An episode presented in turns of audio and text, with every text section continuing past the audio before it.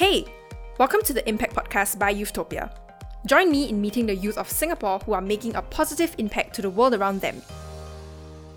Hi, welcome back to the show. Today's guest is Ree, and she's from UCU World. So, UCU World is a collective for creatives to come together to share and build on each other's skill sets.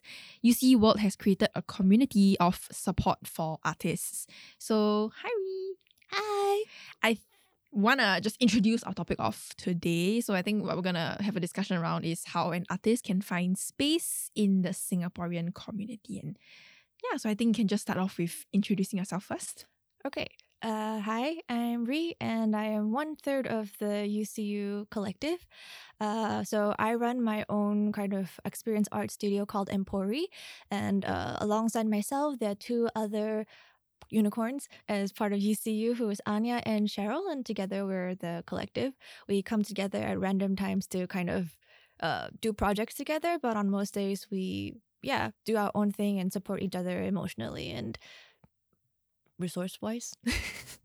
cool. So tell me a bit about UCU World. So I think the first thing that strikes me is the name. Does UCU stand for anything? Yeah. So actually, the fun part is that um, the collective is just UCU, mm-hmm. not UCU World, but then our domain is UCU.world. And we just thought it would be hilarious because when we're okay, this is actually a grandmother story that I'll try to summarize. But after the lockdown, wait, they don't call it like circuit breaker last year, we kind of, the three of us met up after it was okay to go to people's houses.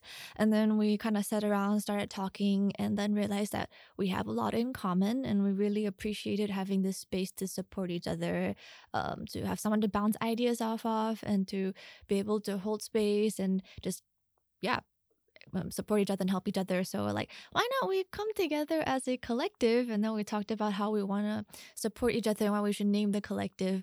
And then um, the whole society is kind of obsessed with the idea of unicorns, unicorn companies, and oh, we just thought like, oh, but you know, unicorns can also be anyone who's a little, you know, strange, weird, quirky, just difficult to find like the mystical unicorn. And we just thought, sort of thought that, oh yeah, that would be pretty kind of funny. Then was like, okay, well we're a collective, so we're like unicorns unite because we're unicorns coming together. And then so it's like, well, okay how do you abbreviate that? Like unicorns unite, UCU, and then once that abbreviation came out, we're like, oh, but what about Unicorns Collective Union? And, you know, there was all these joke. And then someone brought up, like, oh, hey, if we're called UCU, you know, isn't it kind of like the MCU? And we're like, that's exactly how we function. Mm-hmm. You know, mm-hmm. we're like individual creatives who have our own solo movies. You know, we have our own thing that we're building. But then every once in a while, if there is a cause or an interesting enough thing that needs us to come together to do a project as a group, then it's like the Avengers movie. So yeah, it was just like that whole okay. So since it's like the MCU or the UCU, we need to be a world and. So it's it's just a whole lot of insider joke that really isn't that important. no, it is. I'm th- thankful that you have led me into the joke because I think that gives a lot of like understanding as to why it's called UCU. Very interesting. Thanks for sharing. Yeah, um, tell me a bit about because you mentioned that you know it's a collective where individuals, um, artists can come together to seek support and help from one another, like share resources, right? Why is that? Why was that like an important thing, and like what does that kind of look like? So I mean, I can only speak for myself and sort of just us.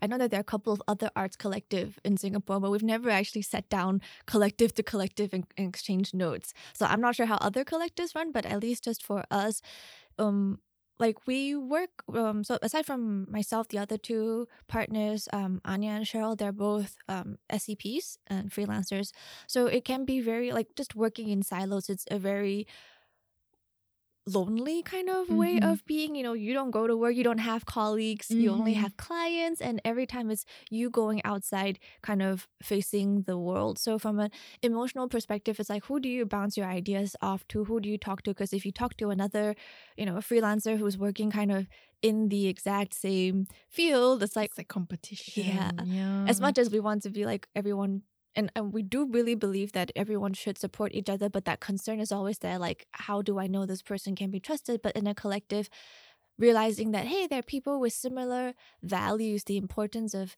emotional safety, having someone you can be vulnerable with and talk about concerns with, and sometimes just talking out loud too, like holding space for you. We found that really, really powerful, I guess, when we did that little retreat at Anya's house after the um, circuit breaker. So when we realized just how much that strengthened us and helped us get out of a very dark place as a group after sort of a very uncertain period. We're like, oh, hey, this is a great idea. So I think that's from a emotional support perspective. But then from a more um, sort of tangible support aspect, it's like we all have different skill sets. And so it becomes like, for example, I really hate loath refuse to do marketing. It is like the bane of my existence, but Anya is incredibly good at it. So I could just be like, I need help. I don't know where to start with this. And she would just be like, here are tools, here are resources, here's the five steps. Or just like, why don't you give me like the summary? I'll throw together something for you. It's so painless for her to do it, but it's like the most, like for her, five minutes, for me, five days. And mm-hmm. so being able to kind of leverage each other's help and be like, let me swap like I'll do what's hard for you, and there's a very lot of complementary skill sets coming in, and that's kind of always useful. And we all work in different fields. So f- to clarify, sort of, I'm in experience art. Anya is more in sort of designing um, guides for healing, and Cheryl is very much in social impact environmentalism. And so because we're in slightly different fields, we kind of it's easy to support each other mm-hmm. as well. But the last thing is something that we realized was especially as a freelancer, so it applies less to me, but then a lot of times when you go out, outside, you negotiate rates or you negotiate certain boundaries to clients, it can get very difficult. It's like also you're just one person. So then we realized that, hey, you know, if we're part of a collective, either one of us who is not like the service provider can go in and be like, hey, we're sorry, XYZ person's part of the collective. These are the collective rules. You just have to like these are our collective rules. You want to work with this person, you have to follow our rules or sorry. Mm-hmm. And it mm. gives you bargaining power. And for freelancers, that kind of protection and support is really, really valuable. Mm. Very interesting. Tell me a bit about um this because you shared previously that you had a retreat that you organized with um your two partners. So tell me a bit about that. Uh, so the retreat we organized is called the Struggle is Real Retreat, and it's we try to make it just like yeah because the struggle is it real. Is real.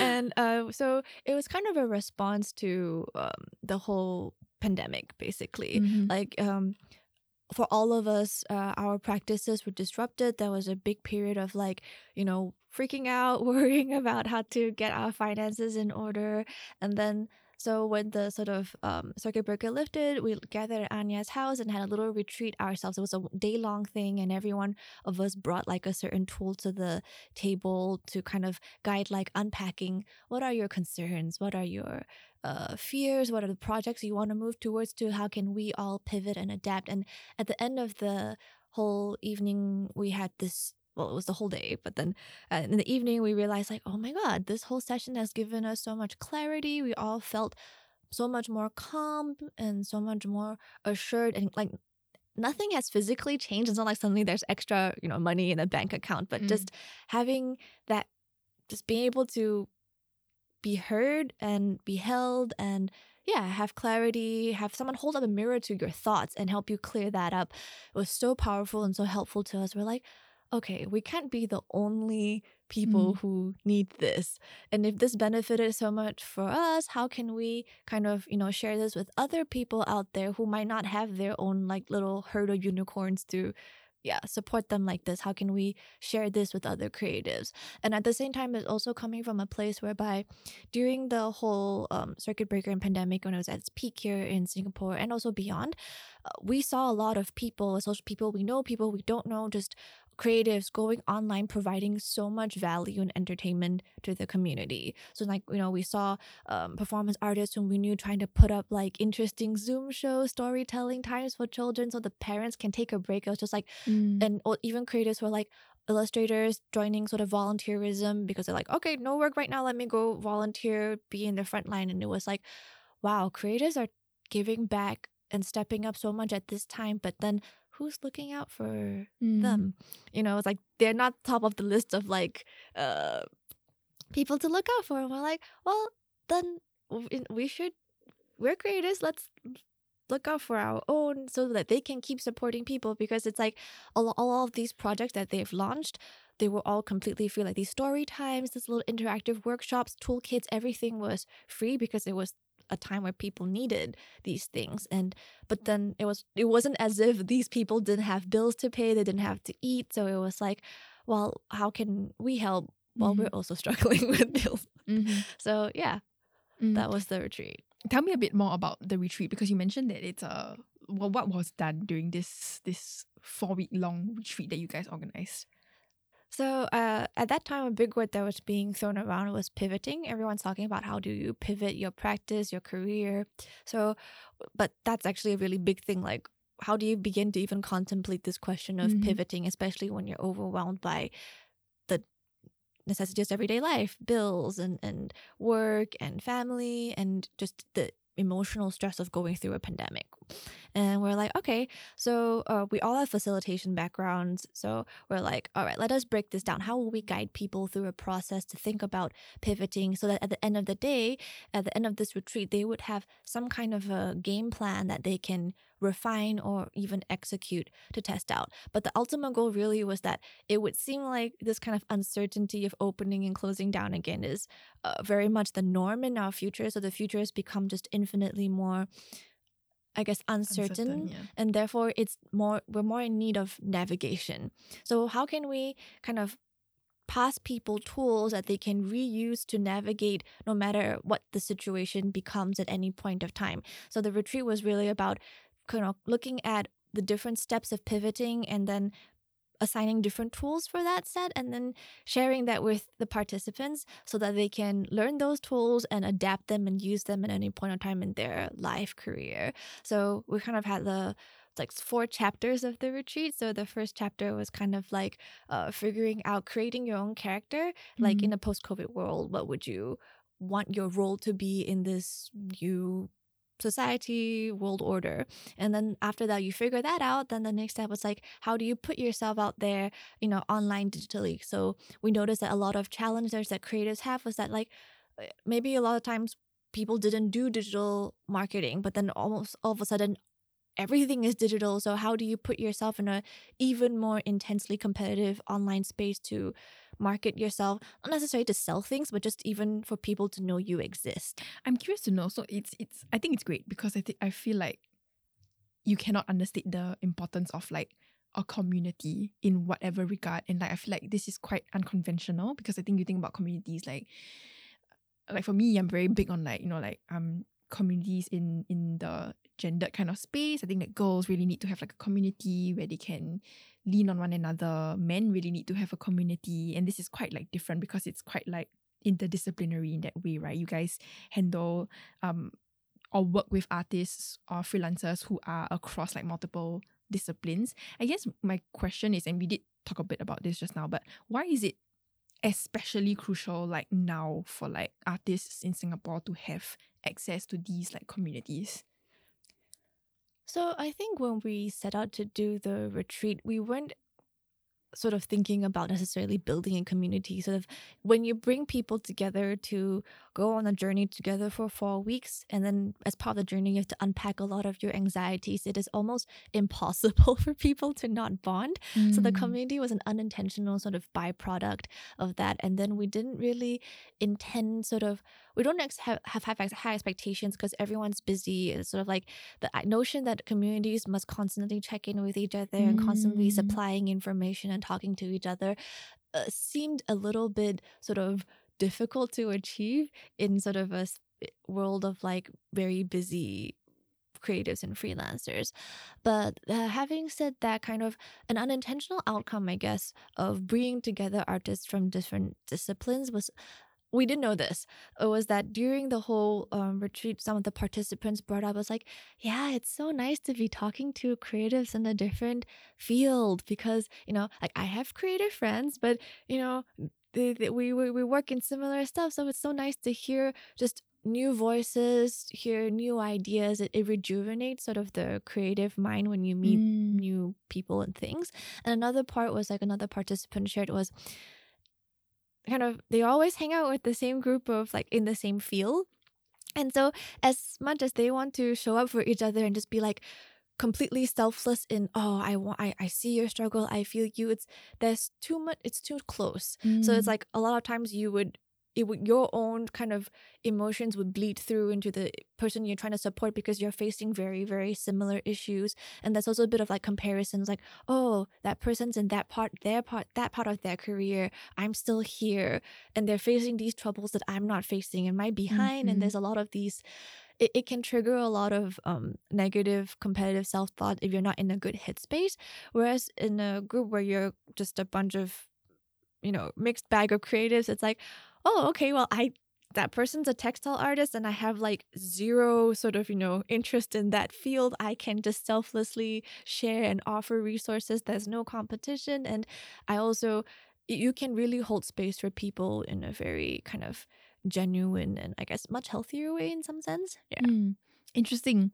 I think with that said, um, let's talk a bit about um I guess uh, the the aspect of being a freelance artist um in today's like kind of time and age. So I think um you know with the whole idea of like technology and how people are I guess on the track of pursuing like hobbies as full-time careers. I think it's really interesting because um yeah, I feel like more people that it's become more accessible and more affordable, right, to do this. Um, but I think it's also difficult and challenging for a lot of us who are still living in this society where there's a lot of value in like being in a nine to five kind of situation, working for like a boss. So I guess my question is like, what is something or like a piece of advice that you would give an individual who is maybe a freelance artist or you know like yeah like the other way around like professional wanting to become like a freelance artist wanting to pursue their hobbies but like maybe it's slightly like afraid or like hesitant yeah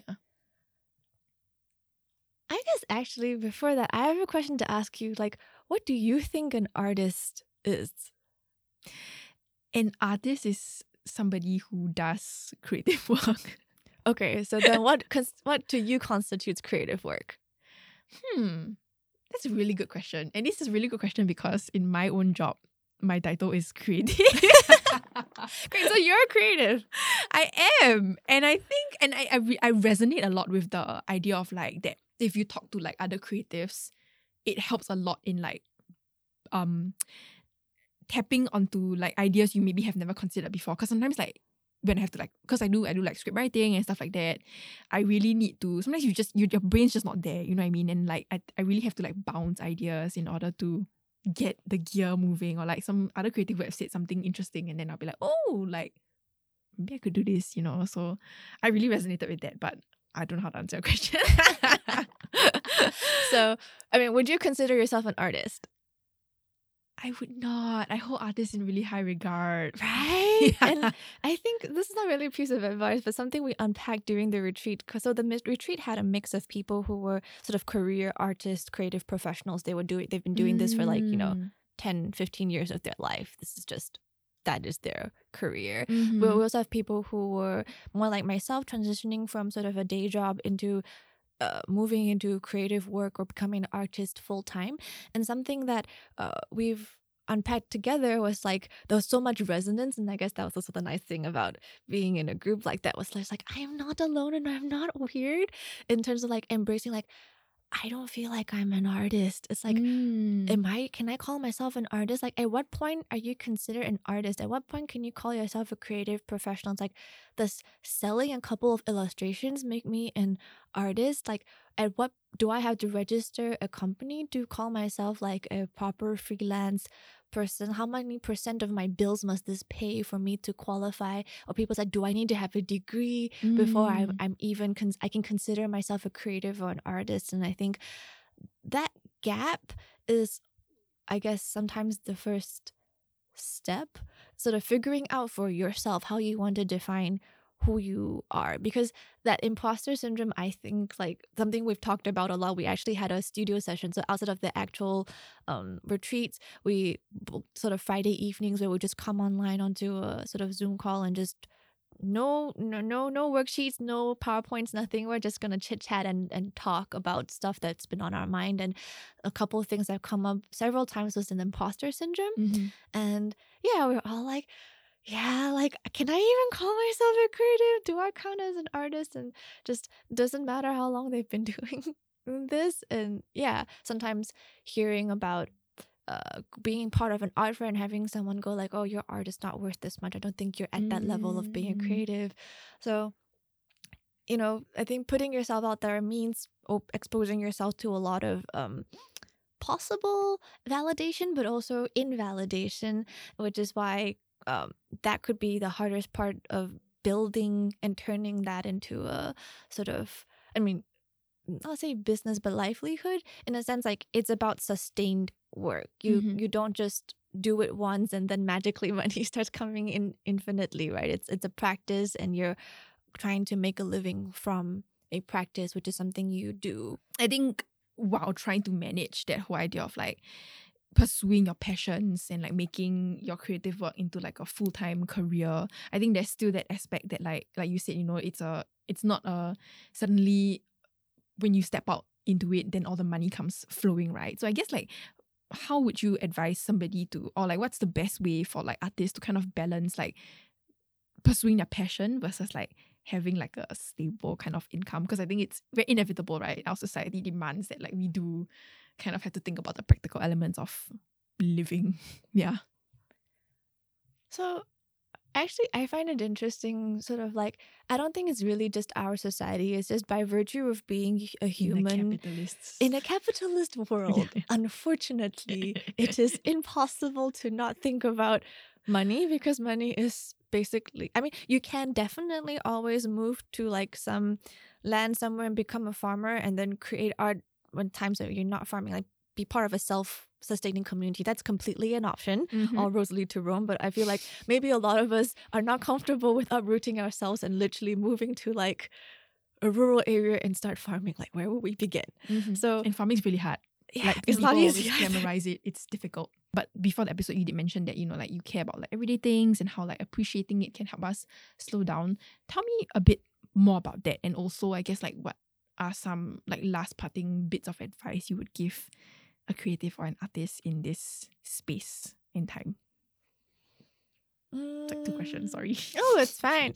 Maybe let me start with the last one, which is just like I think um the whole struggle with real retreat was born from this place of like this is not a prescriptive retreat. Mhm. So we don't do advice. We only do okay, we're gonna keep asking you questions and here's our tools to help you navigate. So I guess yeah, find people if it would say like what served us well has been finding people who can we can feel safe to talk to and unpack anything like ask yourself a lot of questions. The more questions you ask ask the right questions you get the right answers. And oftentimes i think just believing that you have the answers in you you just haven't sat down to look them up and listen to those answers that's inside you. I think if i had to give advice that would be sort of the advice to creative because everyone's so different everyone's on their own path everyone's trying to build different things. Only you know what's right for you and to unearth that requires a lot of asking yourself questions. So yeah no prescription. Not i mean unless ask yourself questions a prescription. But back to kind of i guess um me being a big advocate for little things in life um so when I was starting off trying to go into my creative practice, I guess everyone has sort of themes that they're very drawn to. And for me, it's always been curiosity, awe, and wonder. But then as I started creating more work, uh, I realized like, oh, I actually had an inclination to do stuff that would be socially valued. Mm. It's sort of like, oh, I started first round doing a lot of um conversational experience like conversation experiences and we'd be unpacking big things like you know uh, what is uh gender identity or you know is fe- toxic femininity a thing? What is the purpose of education? And i just naturally thought to do these things because they seemed meaningful and socially valuable but then it burned me out really badly. It wasn't really what i I know they're important, but I don't stand for these things. And going through sort of the pandemic, I had a reckoning where it was like, what kept me sane and buoyant throughout the pandemic were the little things. Like I would take walks, I would notice um, the shadows from the stairwell. I could tell you, like, in this stairwell on like the 20th floor is where you get the nicest shadows at this time round. And if you want to know what the neighbor is cooking, go climb out to the 22nd floor and stand here and use the exhaust pipe. Just these little uh, things in life, and you pay attention to them, spark so much joy. And yeah, it's forced me to slow down because I have to pay attention to the little things. Like I lose hours just being like, okay, what's the texture of this chair? What do I smell in this space? You know, one cup of tea suddenly becomes a longer experience. And I mean, at that time, it was sort of like, well, we're stuck at home, right? There's so much empty space and time to fill up in a previously very busy life. So, but I think slowing down is meaningful and finding enough is meaningful because so much, I mean, the world is really fast paced, especially mm-hmm. Singapore. Mm. And, um, yeah, in, in a world where we value sort of quickly moving forward, quickly making things big, immediately seeing results and instant gratification, it's like, yeah, that's also the root of um, consumption and endless consumption is also what's making the world unsustainable. So maybe, maybe slowing down might not be so bad. So, how do we slow down? And I think uh, yeah, slowing down part of it is also about getting more out of the things we already have. So by paying more attention to the little things in life that we might otherwise neglect. You know, like right now with this massive cable on the table, but it's like actually, you know, just using your finger to trace like where it goes and which one calls around each other. It's a really fun game that you can do, and that's like 15 minutes of your life wasted, but with a lot of joy. So, yeah, I think is these sort of intangible things that keeps us buoyant and happy and able to face um, very dark times. And I suppose the last little bit of story about what really drew me to this to end off, because I know we're short on time, is um, I've seen the power of the little, I guess, like how just things that can spark joy is so powerful is that um I went to Japan almost very shortly after that really bad earthquake like the Fukushima incident and um, i went to disneyland because that's like my port of call i always go to disneyland and then at, there was a sort of midday show going on at DisneySea at that time but um, japan was just you, I've never seen like there were no lights at night in Tokyo, and that's just unfathomable. Like, what? No lights at night in Tokyo? It's Tokyo. And then when you go to Disneyland, there were no lines because there was just some only a few local people there. Like, to go to um any of the rides was like five minute queue was to basically walk through the entire line. And I think I've never seen just a place so sort of devastated. Mm. I mean, and, and in, a, in the first world country context, of course. And yeah, so it was like you could really feel the weariness and the weight of like this catastrophe on the city. But then during that show, I because I watched that show quite a few times at that point, um, I I don't know what made me look up. But I started looking around at the people who were watching the show, and it was amazing. I was so stunned by everybody was smiling. It was like for that moment they were happy, and in that one moment the world was right. And you know that kind of power. It's like maybe they have to go back and face things, but then they now have the power and the energy to go back and face whatever problems it is, mm. you know, mm. back home. And I felt like, wow, just that moment of awe and wonder can do so much for people it's it's amazing. So where can we find more of that in everyday life? I think something that I really want to figure out as an artist and just as a person. Mm. Thank you for sharing that. You're welcome. So I think we have reached the end of our episode. Thank you so much for joining us oh, for this for having us. episode, Ree. I just want to end off by asking you how can people find out more about UCU and your work if they are interested in joining the space? So we're not actively recruiting people right now, but we always like hanging out and meeting new unicorns no matter what shape, animal shape, non-animal shape you come in. So uh, you can go to ucu.world. That'll be the best way to find anything UCU related. And if you want to find out the stuff that I do, you can go to www.empori.co, E-M-P-O-R-I dot C-O. Yep. Cool. Thanks yes. a lot, Ree. Thank you. This show was brought to you by Youthtopia. This project showcases everyday Singaporeans that have made an impact in our society. Have someone in mind? Nominate that person at youthtopia.sg forward slash impact.